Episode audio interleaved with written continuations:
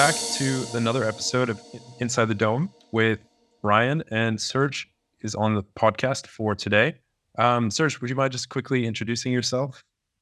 Uh, yeah, thanks for inviting me, uh, guys. Uh, my name is Serge, currently in Montreal, and uh, I'm the founder of Client Acquisition.io, uh, kind of like a consultancy slash service based business where we help um, grow service based businesses, mainly other uh, growth agency and growth consultancies. We help them kind of like scale um, by doing everything technically.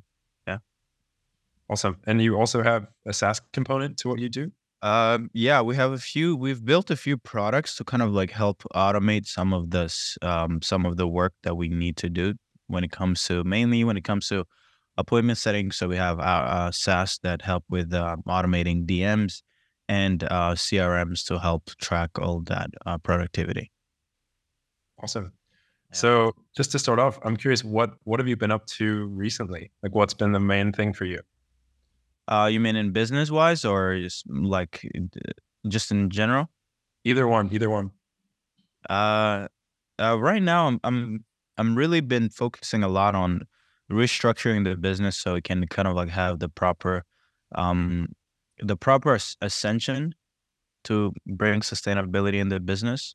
So, um, one of the things that you realize once you've hit not hit scale, but like as you scale, you realize that you need to kind of like um, you need to reduce the risk of having a business that's reliant on one single um, way of acquiring a customer or one single way of serving a customer. So right now we're really um, building different products to kind of like be able to serve more people um, at wherever they're at. So we want to meet people where they're at um, to kind of like start relationships, um, the customer relationships sooner. Does that mean also branching into other markets or is this also addressing the same sort of Uh, It's um, it's kind of like it's still the same market, but we're going to be almost. Uh, we want to start creating almost like our future customers or our future clients. So um, uh, we want to give insights. We want to do research, drop it, share it, give people at a low uh, monthly fee, and um, yeah, just give information, insights, systems, uh, products, and that they can use to be able to need our our help down the line. I was um I was, I was just talking to Dan about this, and I feel like potentially you're playing into it. Um, are you are you currently saying that you're focusing more on keeping your current customers? So, like, if you make say hundred thousand dollars last month, you're focusing on how does the hundred thousand dollars you acquired last month stay, and then are you then looking at upsells and cross sells to keep that going, so you don't have to focus on acquiring new customers? Is that kind of where you're focused at? Yeah. Correct. Cor- yeah. co- yeah. Another another part of is another part of the plan is um is almost like um getting equity or for not equity, but like we're we're gonna start getting rev share from businesses that we work with starting next month. For sure, for sure. Just yeah. Go ahead. Um, but it, it, does that correlate to like what you do, like with your business, like with with the people that you bring into your your ecosystem? Are you building them up to a level that you're then you're jumping in now that you understand their structure a bit more? Um, before we weren't doing it because we are kind of like trying to reduce the complexity, but now we're at a point where we're able to kind of like structure deals and um, bring teams that otherwise the businesses wouldn't be able to have um, access to at the size that they're at. So, so yeah. So now, because we have a pretty big infrastructure, now we can we are in a position where we can be like, hey, we're gonna do this, build this, uh, help accompany you to wherever you're going, but we need um, a, a percentage of growth. For sure. And like how like how important was like the infrastructure that like like how important is that infrastructure to you now, like at where you're at? Like was it built or is it something that you're like you somewhat built and now you're like, okay, we definitely need this in order to to keep scaling and have that upwards growth? Uh, you mean in what sense? Do you mean like this new structure of of kind of like having partnerships with our clients, or do you mean that? Yeah, like you said that you said that you're like reducing risk. So when Yeah. you're reducing the risk, obviously you, you mentioned you're restructuring, but like what does that look like as a whole? Like, how much is the restructure? Like, is it a completely new process that you're building a new infrastructure, or are you still using the same foundations you had prior? Uh, it's the same foundation, but it's just that now we kind of like have different percent. We we're setting targets for different percentages to come from different different uh different type of products in our organizations. So right now, up till like, I mean, we've had different products in the past, but they were all also based on um they were program based. But now we're Mhm. trying to add subscription. We're trying to add um maybe you can buy some low ticket stuff. Um, but it's we want to have subscription. We want to have recurring, and as, like fifty percent of all revenue should be coming from re- recurring in the next Yep. th- three to six months. For sure. And So, um, I have a question sorry, on that one. Yeah. So, what inspired the change to go and focus more on recurring? I know at some point you've talked about Hormozi and Gym Launch, and like that they're having customers on for you know three point something k a month, and you have five hundred of those. Mhm. When did you sort of notice that shift, or, or what what sort of inspired you to take that turn? Um, well, I think it's you know, even without necessarily getting that new data, you kind of like observe it. If you start making multiple six figures per month, half a million a month, and you have to like go every month because you guys, you because it's it's pretty stupid, and and this it's kind of like this fallacy in this um high ticket consulting space or coaching and business, um, where people will kind of like delude themselves into thinking that oh if i can go every month and collect a quarter of a million half a million then i'm successful. But if you really think in the eyes of an investor um having to wake up every day and the next month is not guaranteed well it's you're having revenue because some people are paying still paying but um you're having to get, get 80% of all your revenue anew right so it's like as an entrepreneur well you can you're just another paycheck person. You're just running after a paycheck every month. So it's like, even though a paycheck is a half a million, it's still a fucking paycheck, you know? So, um, so I guess it started there where I realized like, oh, wow, it's kind of a little stupid to have to go, um, run every month and go after. It. And I was like, well, um, there are people working less, but compounding. And with the compounding, they can work their way to beating someone who's marketing hard. So it's like, do you want to play hard or do you want to play smart?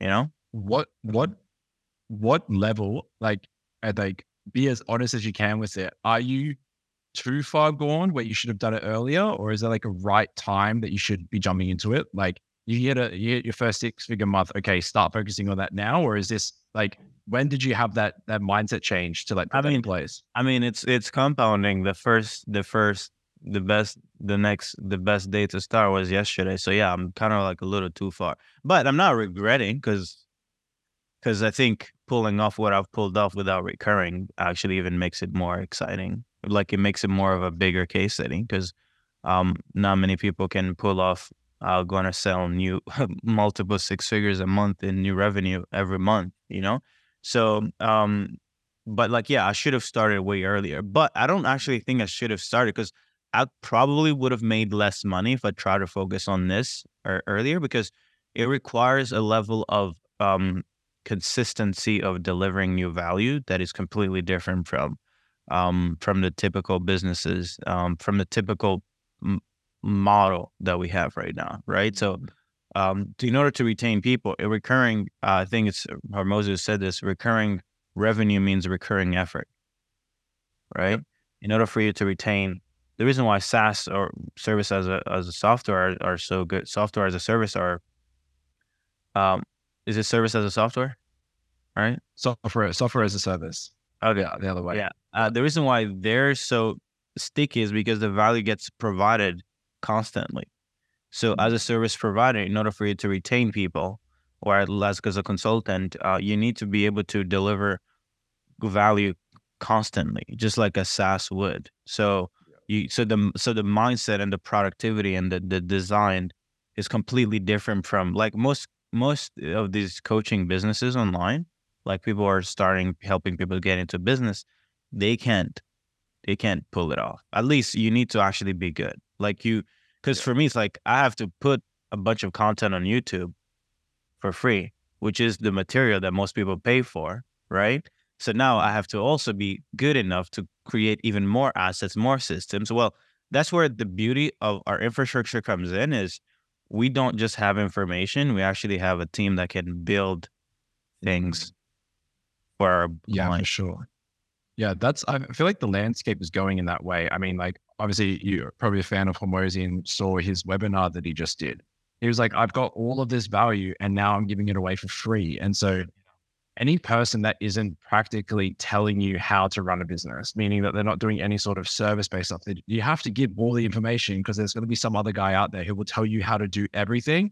The only thing that stops them is actually implementing it and putting it in place. And I think that that is like it's almost good in a way, meaning that now you can't trick people into doing it. People still buy stuff, but like, have you are you having conversations with people now where they're like, I feel like I know all of your stuff, but it just doesn't Yeah. make like they can't for some reason it hasn't clicked. Like, what's that? What's that difference between someone? Cons- I could go and consume all of your content, but it's still. Would I be able to achieve the same level of success as if I was to, you know, pay and join and, and Yeah. be part of your system? So, um, I think there's definitely a lot more. Um, there's a there's a lot of educated people now, right? And uh, I, I had this guy who asked me, who's who's a prospect, is interested in joining the program. He's like, "Hey, what if all I have to do is kind of like build the offer and run some paid ads and um and increase my price? Why do I have to join?" Right? And I was like, "Well." There's someone using paid ads to make 20k per month. There's someone using paid ads to make 2 million a month. Mm. So it's like, well, up to you. It's like it's, yeah, it's up- it's exactly. like the execution. Just because you you you see, there is levels to knowing things. You know, like you can know how to sell, but then you can know how to build a sales team. You can know how to Yeah. build a sales team, or you can know how to build Salesforce. Like the levels of leverage on a scale are completely different, right? Mm. So, um, so, uh, but also what I think, or at least maybe you guys can tell me, I think that you need you serving because a lot of people just get don't give away information, and every time someone has an issue, they're trying to sell them, right? They're trying to monetize that relationship. But I believe I've believed that if you can help someone get to a point where they can actually afford to have bigger problems, more expensive problems, right? So as an example, if I'm trying to make a million dollars a month and I'm stuck at multiple six figures, um, that little gap is cost a lot. I'm willing to spend a lot of money to bridge that gap, right? But a lot of people try to bridge the gap from, oh, let me make go from 10K to 15K a month, or let me go from 5K to 20K a month. Well, that's good. But that person, even if you do end up helping them, well, they're they're just gonna complain a little bit and then they're gonna not even gonna do what you ask them to do. So I believe that you, you it's it's okay. Everybody gets to a point where they need help. Like I've yet to really see anybody not need help in business because business is like mm. someone else has already done it. So as a rule of thumb, it's it's being stupid not to save time and pay someone to just learn of, of something that they've implemented. You know, like Yeah, exactly. Or, or getting it done for yourself as well. Like uh, it's a bit, it's a huge uh, like, objection we get. Obviously, being in, on the marketing side is like, why don't we have our own SaaS? And it's like, well, okay, look at how much time it takes you all day, every day building just your product, and then look at from our side how much time and effort we put into the marketing and figuring all of these ways to market. Yeah. Do you think that I could split myself into two people? And a lot of a lot a lot of the time, it's like, no. And I, in terms of like, you know, uh, more money is like bigger money problems or like first world problems that like a lot of people have or, or different things. I was thinking about it literally uh, earlier this morning when I was going for my swim, and I was like, I'm focused on the problem of getting people obviously to, to convert or to, to spend money on like our services and what we're doing here at Syroscape. Um, but my problem is how do I attain the deal and, and convince people? Whereas other people's problem is like, how do they spend their money wisely to fix their problems? And I'm like, I've never necessarily been in the position where I'm investing the money they invest with us because I don't need that, right? Like my, I don't spend money in the ways that they spend. I was like, it was a weird way to start thinking. Like, would you go and spend, say, thirty thousand dollars on like uh, how to make shoes, right? It's like not what you would do, but there's someone in the world that would spend thirty thousand dollars on how to make shoes, and so it's it, it's like a weird sort of thing. Um, I had a question just to kind of wrap up this little segment we got going on. You said this in a podcast, so I'm sorry if if this hits the wrong way, but you said in the past there is a gap between what people teach and what actually works. How does that apply to yourself and your community? Are you just selling your own lottery ticket? Um, there is a gap between what people teach and what's working. Um, I think if you just help people just like scale their company, like get leads, get appointments, I don't think people will see the growth that they aspire to see. I think a lot of people just um like it it's for me, I'm not the type, you know, and I wrote a post on my story last night. I don't know if you guys saw it, but uh, a lot of people try to, try, you know, teach people, hey, start this business online, start SMMA or start a consulting or coaching business. And they're like, hey, go, here's how you do a Facebook outreach. Here's how I run ads. Here's how to do that. But for me, I'm not actually just trying, I'm not trying to do that because I can do that for free. I'll I'll actually start. Um, I'm starting a natural born leader community where we will actually be doing research and finding the best offers, the best beginner stuff to push out there for free, almost for free. But for me, the problem I'm trying to solve is, hey, you've now figured out how to make a dollar or a few six figures a year. How do we make that into multiple six figures per month? And Yeah. the what what I'm personally selling is a model and an infrastructure, right? So it's if it, it's impossible for it not to work because it's the same um kind of like model that we've used. We're still keep using to actually scale, and um and the proof is is is in the pudding, right? Like you, if you look at the wins that we've started seeing, I'm, I'm I don't know if you're in the community, but you can ask Dan. But now people are closing ridiculous amounts of deals uh, compared to before, right? Before it was just like, oh, assign a new client 3K per month or whatever. But like now people are closing 15, 10, 12.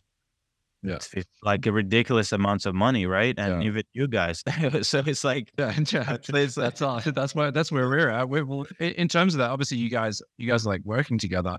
Um, I, I I'm not sure like how much influence, but like we we've got the new offer that we're putting out right to these SaaS founders, and I I had a call. Dan pushed some ads out, and I had no issue speaking to people at 25k, and it was like you know that's even too cheap for what we're offering to these guys, you know. So um in, in terms of like that process and stuff, um it'd be it'd be interesting to see like your overview of what you're seeing like Dan do as well, like in terms of putting that in place. Because like when I joined, I um I had four, I think I had four unqualified calls, and it was a, it was a great little start as a closer to come through. Um, but now it's like it's turned into this like behemoth of like qualified people all day, and people kind of like reaching out to us now. And Yeah. so interesting to see like how how have you seen like the change in like the business over over like the last couple months? I th- so here is the thing about qualified Pete thing. The people, the prospects you speak with are only as qualified as your message, right? True. If you talk about leads, about oh, let me get you users, then you're just gonna get broke people trying to get users, right? Mm-hmm. But if you start talking a more sophisticated language and you start talking about user acquisition and then uh, you start talking, hey, about, you know, daily active users, then you start talking about your CAC, um, your, your pay CAC payback period, right? And then you start talking about, hey, let's reduce, let's, let's like, let's build you an audience. Let's build you all these things. Let's build you a sales process. Let's build you a sales team. Now, uh, people start viewing you and they can't really put a price tag to your service Yeah. because you're doing everything they ever wanted. So now, now you can command whatever price you want. So I think, I'm not, I think, at least the way that I personally got rich is by seeing what everybody's doing and doing 10 times more stuff. But it mm. doesn't mean doing 10 times more stuff like I'm actually slaving waking up every morning like hey, what are you doing? Okay, I'll do this, done for you, blah, blah, blah. No, it's like you actually introduce leverage and build models and systems and whatever products that can allow that you can attach to your main, main service Mhm. and solve every other thing. So it's like that's the way to go because I, I don't know how to say this, but um, in in today's day and age, and it's bigger than just the actual offer. It's also like the front end. Like how, is the content? How are you educating people? So it's like it's super important to build uh, a a a pool of content that actually educates people on how to solve the thing they want solved before they ever have to speak with you. So it's a, it's a it's a way of selling online that is uh, but yeah, but I think the the old traditional like, yeah, I'll run ads for you and get you users for your SaaS or for your business is is pretty stupid in my opinion. Like it's not stupid. Yeah. It's just it's like I don't know. It's like it's like trying to sell a Toyota. Like, bro, like how many people how many Toyotas are out there or like um Mm. lookalikes? So it's like Yeah. you're not gonna make any money. And even if you do, you're gonna die broke. So anyway. Yeah, totally. So Serge, you went from booking, you know, a few calls to now. I think I saw a post where you're po- where you're getting like 600 calls a month Mhm. or. What has sort of changed? You said not doing 10 times the work, but getting sort of 10 times the output and sort of the service delivery as well as like internally. Mhm. What what would you recommend to larger companies or say a SaaS company that's already doing, you know, upwards of 100k a month and they're trying to get to that first million or for Yeah. the, like what how do you look at the constraints there? What's your mental model around that? Um, I think I think you know I was talking with the team yesterday, and we were kind of like looking at data.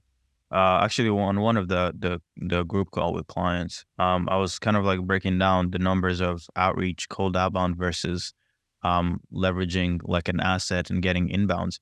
And um, on the- so the growth specialist had done 596 outreach. It reached out to 500 plus people and booked four calls. Right, that's like one percent. Um, outreach to to to book call rate. Uh, and uh, we also have um, an opt-in that are running right. So we we converge all the traffic back to one single asset that people opt in for. Give us their name, email, phone number, and then uh, the team reaches out in less than five minutes, right? Um, and the difference was that person did 71 outreach to opt-ins, 20, 30% reply rate, okay?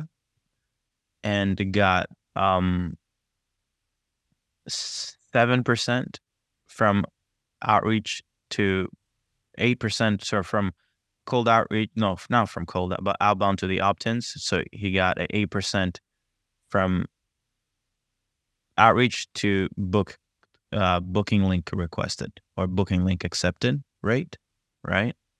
And then uh got a five four percent booked call rate or no no like five six seven percent booked call rate on so he booked uh so he booked like four or five calls from the 71 outreach versus 591 uh cold outreach. So eight times more efficiency on just talking to people who have shown some level of curiosity and interest is the difference between um, just trying to be busy to stay in the same place or just be look at the data. Look at what what is the what works? Let's double down on what works right so right now it's uh we're really transitioning into this phase, stage of like hey let's just create an amazing asset. Let's distribute it across the internet youtube facebook. Let's even do we can even get vas to send the asset for what who cares right? But as long as as soon as someone shows interest and spends their energy and time to opt in to watch the thing then they almost like qualify themselves right? And uh, that's when we start doing outreach. And now we're we're like that's what we're going to be focusing on moving forward like no more um doing cold cold is like ah super It's hard. It's interesting. It's interesting because we're we're seeing the same thing with our GS team as well. Like they're doing good work, they're having good conversations, but the numbers don't really speak for themselves, right? Like as you said, our ads are way more efficient and the the cost per meeting is so much lower for the ads and they're qualified, right? So we're we're also looking at it. So does this make you you want to, you know, not continue to have a GS team? Because I see it seems like you're in a different place in your progression as a business, right? Like at the beginning, cold makes a lot of sense. GS is it's like pretty efficient. Um, you know, especially when you don't have a crazy amount of money to spend on ads. But now that you're in this growth stage, how are you approaching, you know, outreach? Is it will you, you know, you have you mentioned organic through creating an asset, and you've also talked about doing ads. Um, Yeah. Something you haven't mentioned is sort of virality and just posting content in a different way. Are there any other avenues that you're trying to trying to touch on for? Um, I haven't, I haven't, I haven't touched the um, the, the viral stuff. I, I don't have time. Like, because for me, it's like marketing is also still not a priority. Like, um, I don't, I don't think I'm in a phase of like where I'm really like ready for scale. I'm still like refining the product. So once the product is good, and I'm like, oh, okay, I can just lay back. Okay, cool. Then I can go kind of like be famous on TikTok. Okay, okay. Um, but in terms of scaling at this point, are you going to keep your GSs? I'm curious. Uh, yeah, because we're gonna scale the the the amount of um opt-ins per day. Okay. So we're So- just we're so- just we're- just I- scale the amount of leads we get per day. I, I, so are you are you kind of saying that like, especially in like a creator economy, Mhm. you're saying that you can beat being a creator or being a, a famous person, so to speak, influencer by just generating a good fucking asset. Is that what you're saying? Like your asset will be becoming an influencer, or at least keep enough coming in that you can still build a, a scalable business. Like you don't have to become the face of the brand in order for it to scale. Uh, no, no, no, I was just talking about like creating different content, just like becoming really focused on content, like becoming an influencer or a content creator. Like it's not my priority because I'm still building this the the the, the service and the company. So, um, I, I do long form for now. Like I don't I personally for me, it's like it's good to go try to go viral and things like that, but the but the people you get although you can make money, you can make monetize that attention, but we can't monetize it the same way that I would monetize uh, people who actually just found me, find me on YouTube, right? So I prioritize YouTube over shorts or things like that. Like, it's not really going to change. I saw an interesting thing recently, and I'm I'm not sure if it's for other people that are sort of in the agency space, but I've noticed that a lot of the guys out there that are selling a course or just selling information for you know a couple thousand dollars online, they're the ones who are usually making a lot of noise on Instagram or TikTok. Like if you look at um, what's the guy's name that that everyone talks about? Uh, the guy in South Africa. Um, uh, he's like a 20 something year old. Um, I'm forgetting his name right now. But anyway, he's got this massive program and he's selling it. But all of his stuff was like Instagram blowing up on on shorts and that sort of thing and TikTok. And I think it's interesting that you're sort of on the long form side, long form side of things because I think you actually can you're you're reaching out to people that are more educated. If they watch a 30 minute video from you or a four hour webinar, which I've watched, you know, then you you start to understand things very differently. And it's about Yeah. changing beliefs rather than Yeah. just, hey, this Yeah. looks cool. This is how you make 10K a month kind of Yeah. thing. Yeah, like because it's uh it's also about the sustainability of your like it it's it's it's so who you serve is actually a leverage point, right? You can try to focus on just getting a quick win and selling to emotions to to consumers. It's good. You're gonna make money. You're gonna make big months. But it's like, is that really a business? No, it's just a lottery ticket where you you're great at marketing. You sell some. You're able to get someone in, but you don't really care about do they get results like how fast do they get a win how fast do they can they can we ascend them to the next thing right so it's like um everyone who's out there even in the info space there are people who are playing the game really well but if you really look at how they play it is they're trying to over educate you like they're trying to make you to become the person who can actually buy they're not trying to sell you like oh start an ai agency no, that's that's dummy. Like that's dummy work. Like like like as an example, people are starting AI automation agencies. Like how many use cases are actually there for AI? Like Mm. there's so little few. Like it's because it's so it's so new that people are just running off the trend. But like there's not yet um there's not yet a lot of use cases for it to become something that is like actual tangible, like at least to the level, at least from the feedback that I'm hearing from a lot of the material that I'm uh, reading and consuming. So it's like a lot of people just want to hit their their first um, six figures and they'll do anything or a million, they'll do anything for it. But for me, it's more about sustainability. Like you don't see, you don't see um, like um, Amazon going and trying to sell to people on how to start an e-commerce store. No, like they don't, they don't care about that, right? Yeah.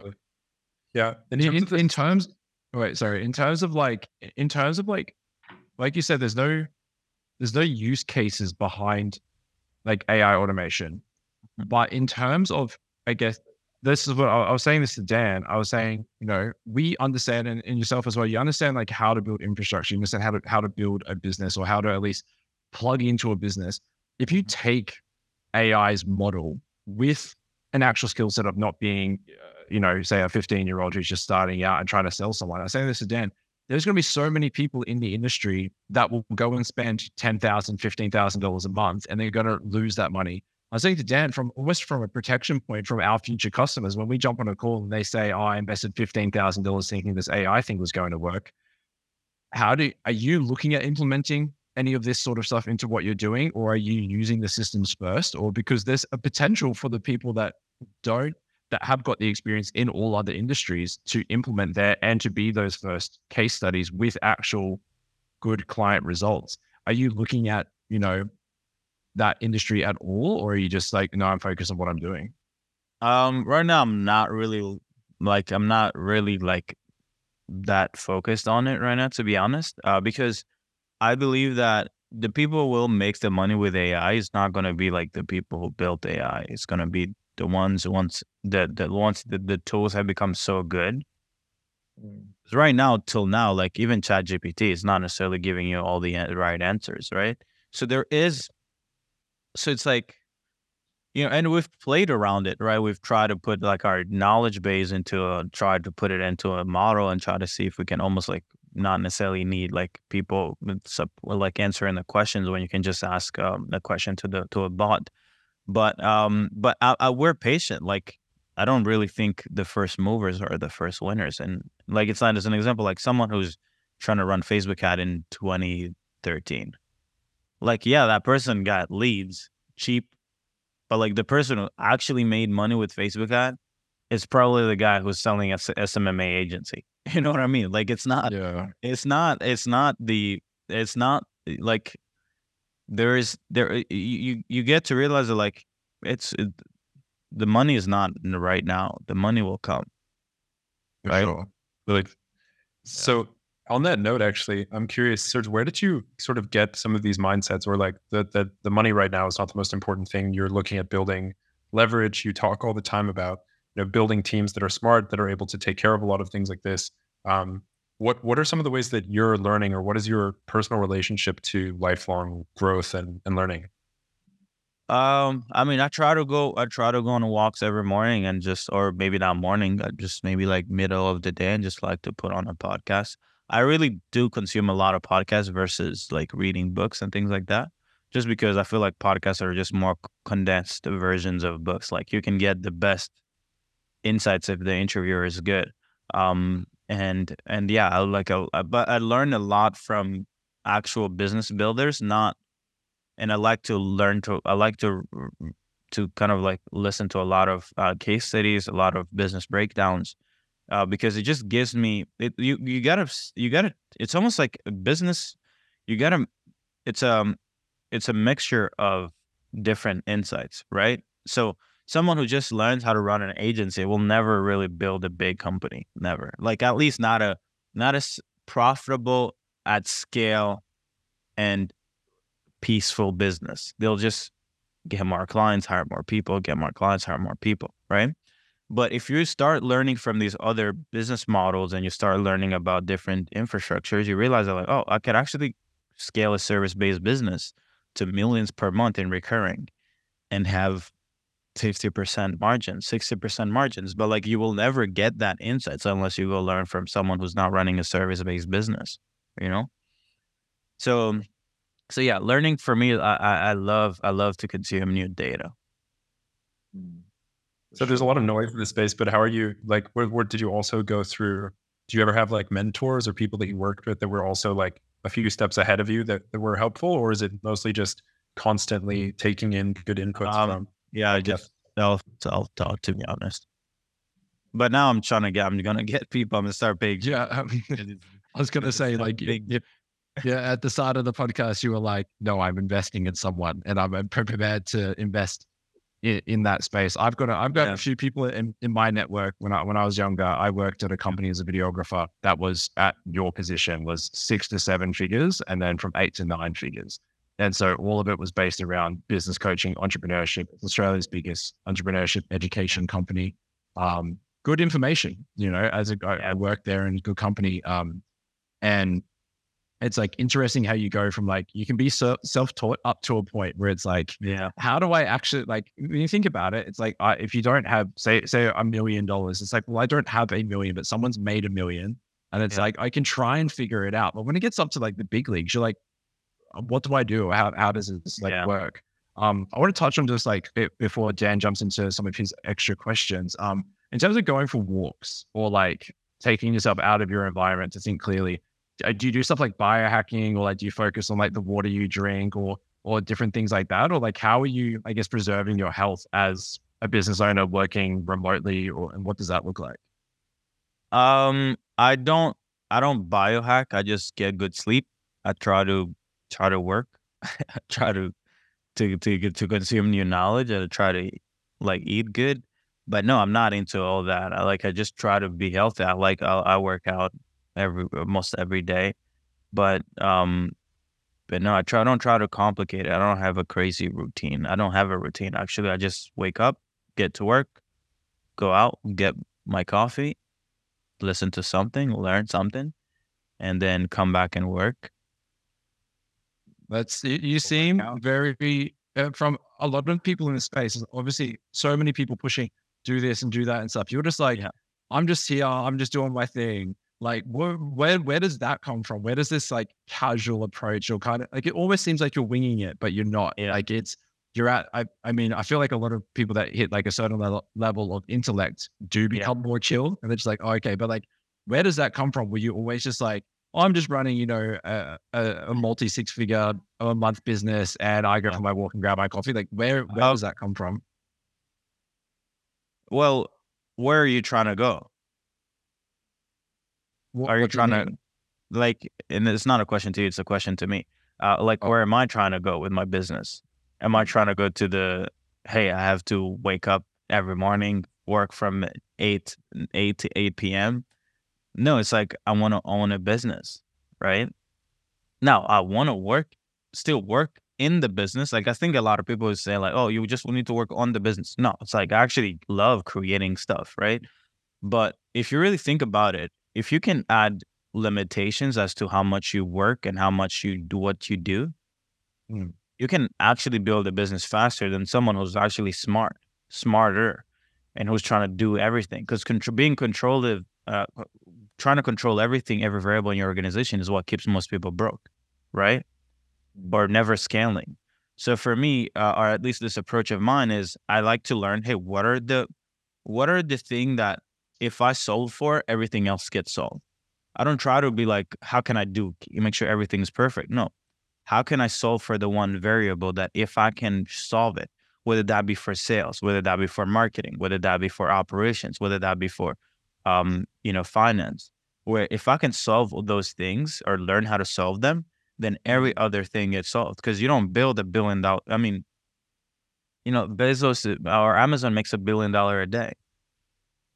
You don't do that by working harder. No way. This, bro, it's it's mental. So it's like, well that business like- makes a billion dollars a day and and bezos isn't sitting at his laptop going right? oh, So you he's- know, yeah, it's somewhere in the, in the ocean on the customer yacht. ser- cu- like- yeah customer service orders he's out lifting weights in his yacht so Yeah, so so I mean, it's I'm not saying I'm not saying that he didn't work hard. I'm just saying that he he realized that like hard work is rarely necessarily the solution. Like you actually need to take a step back and be more relaxed and and think um uh, from a different perspective than just trying to hard grind your face out out, out you know like Mm. but yeah for me i'm more chill i'm not i'm not and also like you know what's what's what is life you know life is meant to be lived not not to be necessarily chasing something that you'll never achieve which is business do you do you find sorry I, Dan, Dan and i we were- have some questions around like this Yeah. more more into you right like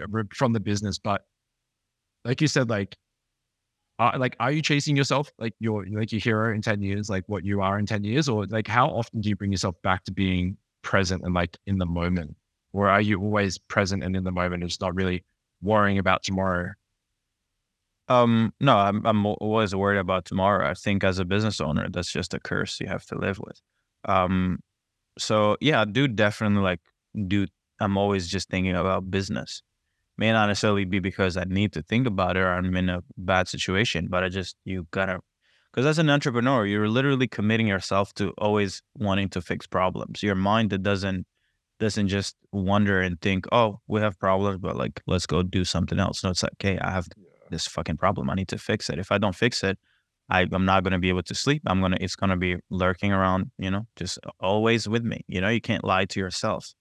Uh, but no, I definitely now do I let it like stress me out and take over? No, because I also don't I don't make business the number one thing in my life. I try not to at least. There are moments where it's number one thing for sure. Like when I wake up, but during the day I'll also just be like, hey, let me just go work out. Let me just literally let me just go drive around. Like that's it, you know? Well, total response. So, Serge, going off this a little bit, I think getting a little bit more about personally and sort of your story. I think there's, I've heard a lot of podcasts and I've also talked to you quite a bit, but I haven't heard as much about your story. You've alluded a little bit to growing up in Rwanda and sort of your personal story. Mhm. Um, I'm not sure if this is if this is the right spot or if there's anything that you would want to open up about, but I'm just sort of curious because Yeah. you're a very unique person who is very motivated and also has like a a, a more down to earth mindset around all this stuff and doing really well. And so I, I think to a lot of people out there, maybe it would be interesting to have a little bit more context, just if you want to open up about that. Yeah. Um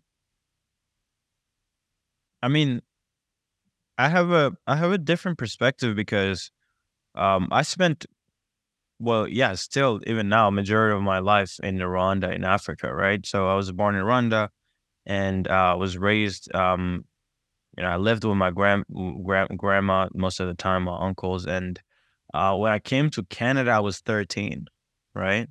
So um I I never I mean in Rwanda we're pretty cool. We're pretty chill as a family. Um um like financially and whatever. Not necessarily wealthy, but we were comfortable. We would we would get everything we, we needed. But um but so, but when when you so there's this perspective when you go from a third world country to a first world country, I think most people don't understand the amount of work it actually takes for you to come here, right?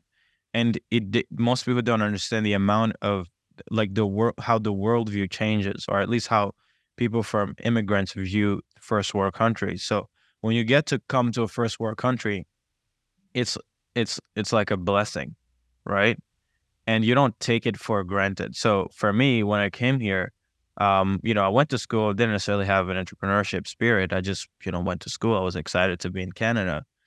But um, over time, I started surrounding myself with other entrepreneurs, and uh, we were doing like network marketing and things like that. And I started getting into a lot of personal development stuff. And then that fire from like being born in Rwanda to coming to Canada, having the opportunity to come to Canada, and like then it got really sparked like crazy, right? So I think it's just it just stems from me having lived to into different worlds and having seen the the, the different levels in opportunities, right? Because I think you can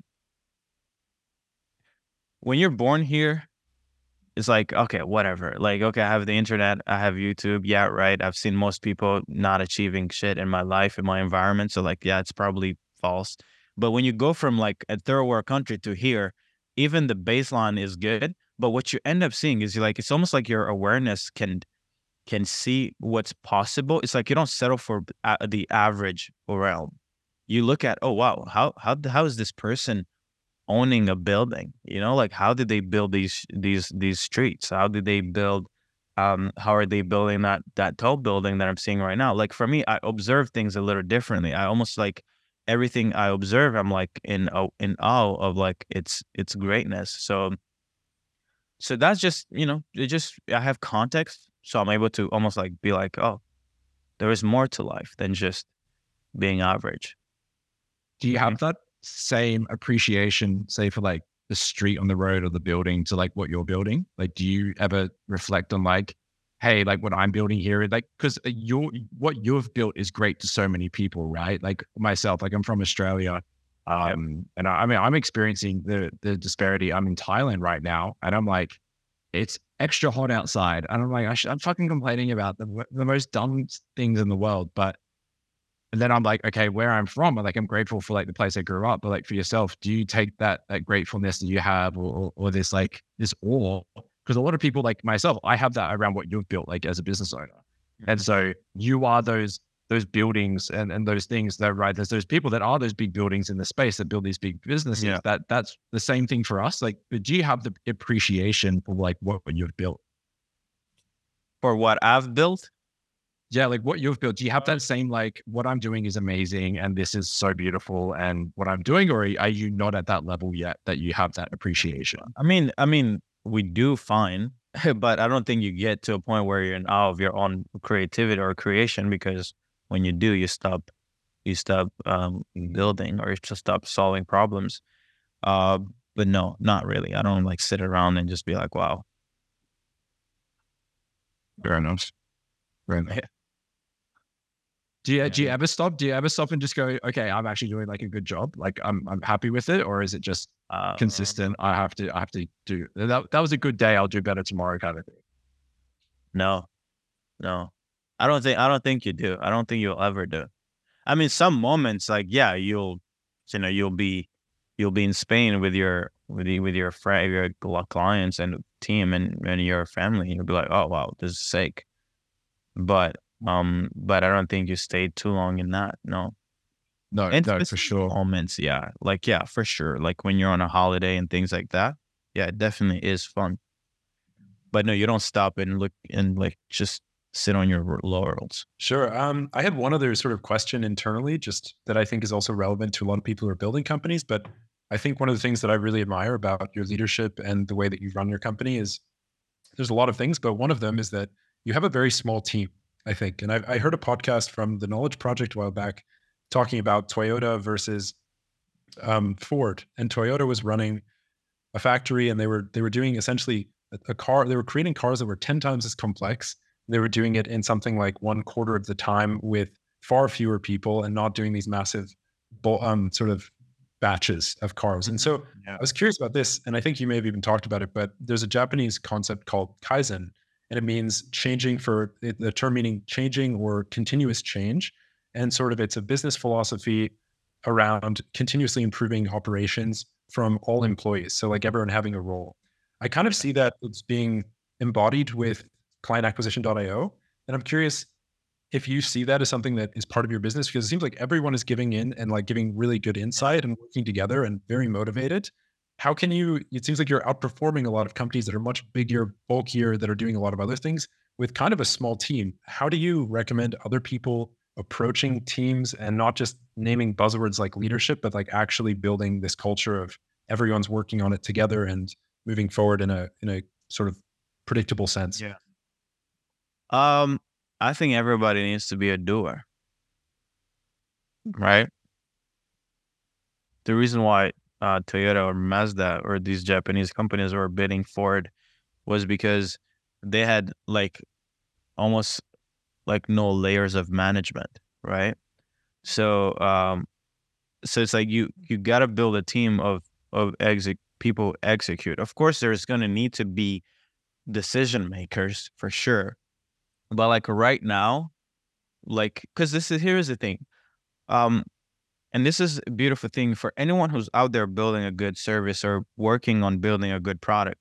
It's the market will when you build something that is truly good, it doesn't matter when the market ca- catches onto it, they will catch onto it, right? Don't worry about like, oh, like I need to get more leads today, I need to make money today. No, it doesn't. Just let time do its thing. Just stay consistent. Put out your message, put out your thing out there, but make sure that your back end is so dialed that like no one else can compete. Because here's the thing everybody can compete on marketing messages, anybody can compete on all that bullshit. But for me, I actually like, I'll like I'll have stuff ads that I need to to deliver to the team, and I'll still not prioritize it because I'm like, hey man, like the product will take care of us. Because I'm not necessarily a bad marketer in a way. But like, you know, like it's it's like how good are you at operating a business? Right. But I'm still learning a lot of things, right? I'm there's so much to learn. There's so much that now that I'm working with this um growth consulting firm making like four million a month, I'm like realizing like, oh my God, there's so much stuff to work on. But um, but I believe in in having people with experience also getting their hands dirty and staying near the market. Like this traditional way of like, oh, like the CEO or the, the the leadership team is like just telling people to go do things. It's like, no, like no, it doesn't work like that. You guys gotta stay stay near uh, to the to the client and understand the feedback and get everything because the client will always tell you how to make uh, what they need for you to to to to get their money. Like you know, like but a lot of people like sell something and then they're removed. But it's like okay, but well, where where's your next idea to come from? Because the idea always comes from the marketplace, not from your ivory tower or your penthouse where you're sitting. You know, like you you got to stay stay stay stay in, in the grind in the trenches, and then um yeah. But that was a good podcast. That was a good podcast. Yeah, I had one one follow up on that, which is you know, you you said you're having trouble with scaling, or at least like at the point of you're not ready to fully scale in whatever whatever that means to you. Um, like how, how big that scale is, but will that change your management style or the the team that you have? Do you think that will put a lot of pressure on them because you have a team, a smaller team now? How will that? Do you have any thoughts on how that would look at scale for you? Oh well, we don't actually have a small team. Like we're between we're over twenty people, right? Um, so it's not necessarily a small team. Um, but yes, will it change? Yeah, but it, won't change necessarily in like, oh, we're gonna get a bunch of managers. It's gonna just be more exec people who execute, right? So, um, so we may get more project managers because uh, eventually, um, the way growth creator program is rolling is uh, we're gonna like starting next month we're most likely gonna announce like the rev share like deals uh, because it's also something you asked me, like, hey, why don't you take your rev share? yeah. But um, but right now, next month, we're gonna add more. Like um, we're gonna be doing like some setups for ads. We're gonna uh, build like a department for not necessarily media buying done for you, but we're gonna build like a team of media buying consultants, and um, and yeah, we we're gonna start potential so we're almost what what I really think we're gonna become is a company where other client acquisition businesses come to us and then we re- we almost like we represent the departments that they don't have yet right?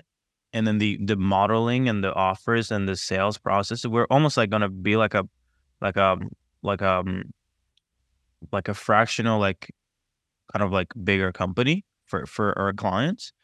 And then uh we're gonna scale them and then we're gonna we're gonna take a rev share for sure. Because i think at this point i mean it's not it's like we're already we're already in that channel in every client's channel every day. So it's like it's kind of like too much work for just one time fee, if you know what I mean. You know, like totally, totally. I yeah, was like, Ryan, Ryan and I were talking about it. He's like, well, how, how does Serge make money on the back end of this? Because you collect, you know, a high ticket offer, and it's like, but the value is still there, and you are delivering yeah. week yeah. after month after month, week after week. And I'm like, you guys, you guys really have something going there. So that's why I was curious. I I asked you, yeah, you know, message the other day. I was like, why aren't you doing this? And uh, I was like, yeah you said complexity, but I'm like, I, you know, you can already doing it.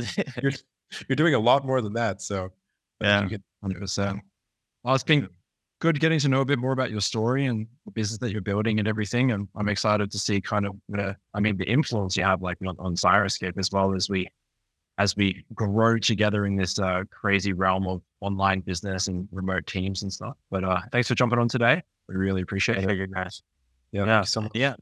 No, thank you guys. And yeah, guys, please stay stay on the grind and let the SaaS industry know know about what you guys are up to. I think there's a lot of um a lot of insights. And maybe uh one of the things that I've kind of like always been thinking about is like as we take this path of like going after mainly growth firms uh, or uh, growth agencies and growth consultants um as our main avatar um, there's this trend around like, okay, do we centralize and go after a specific vertical, right? Because you guys are in SaaS, but we're not necessarily targeting SaaS.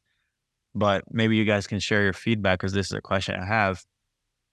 But I believe there is benefits in not necessarily getting getting all your insights from the same industry. As an example, like Dan, you could have gone to. There's probably someone somewhere who's teaching how to sell a SaaS business or a SaaS agency or whatever, right? Uh, so, like, what made you choose to stick uh, around Client Acquisition.io? For me, I think the fact that you guys did have a lot of different results in sort of different different niches, right? Proved to me, okay, this is not just a one and done formula that's just working in one niche. Like you've proven yeah. out that you don't just just know one thing.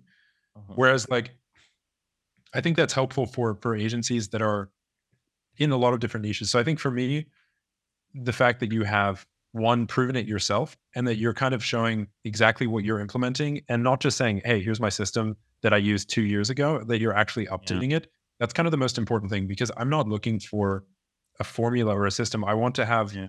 to me the most important thing was actually access to people like you and your team that are like really that have been in the industry and really know what they're doing. So it's like yeah. I want to be able to have a conversation and just sort of say, I'm noticing this. Are you also noticing this? And what can you do from there? So it's not about like a thing. It's not about hey, these yeah. are the modules. It's not about that. Yes. But to me, it's like, I don't want to join a SaaS accelerator program and just see, okay, this is how we've scaled like 30 SaaS companies using the same like rinse and yeah. repeat ads. Like that's not interesting to me. I think that's that's pretty much doable at this point. Like the information.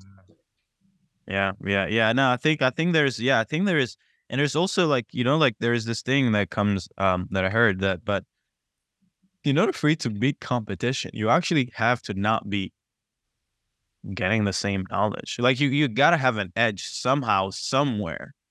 There's no way you can. There's no way you you um, how can I say it? There's no way you take the same macros, you go take do the same reps at the gym, you get the same amount of sleep, and expect different outcomes from the same person who you guys are doing the same activities, right?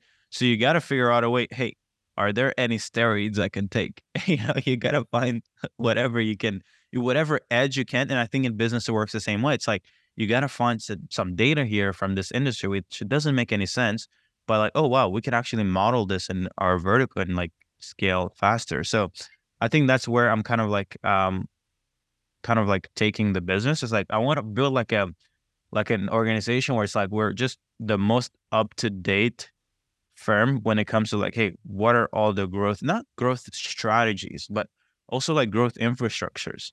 Okay. So mm-hmm. I'd love to kind of like go out there, buy a bunch of insights, look at, study different businesses and bring it back to all our clients and be like, hey guys, this is what's working and this is what please uh, model it for your business, for your clients. Right. It'd be, it'd be so interesting to see you go through the entourage. I'm not in any way affiliated with them at all, but they have an Elevate program. It's forty thousand dollars a year to join. You have a coach. You join workshops, masterclass, and it goes completely against how you're running your business right now. Where you're like, I want to be a doer, and everyone's a doer, right? They they take you through these different hats, but where I feel like you are at the moment, you're a technician in your business, and how these how they look at it is becoming the entrepreneur, right? Around building leadership to and removing yourself as much as possible from the day to day things of the business and focus on the on the vision and scale. So I'm like just generally interested in your personal journey of you're building this business and that that's your current mindset. I wonder if that'll be the same when you hit two, three, you know, yeah. $10 million a month. So that, that was super interesting to kind of hear that take on it that you're, you're just yeah. like, fuck it. I, I want to know what's going on at every angle of my business. Um, yeah. Do you see, do you see yourself ever like removing yourself at all or? No, I mean, I, I, I mean, at this point, it's like I have, um, I mean, not all the parts removed, but there's nothing that I would want done and not have it done by someone else. Right. The reason why I'm still in it is because um, I guess the team, I guess there's, I guess I don't mind working, right? But I could easily just like get Casey to run the ads, put his face on there, um, do the VSLs, do the, the whatever. But I generally think there's levels to also me becoming. I still think there's more growth to me, right?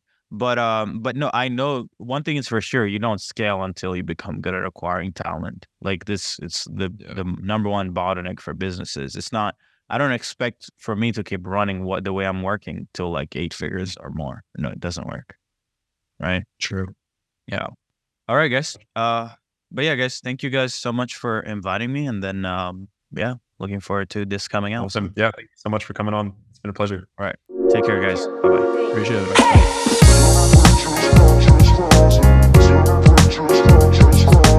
Bye.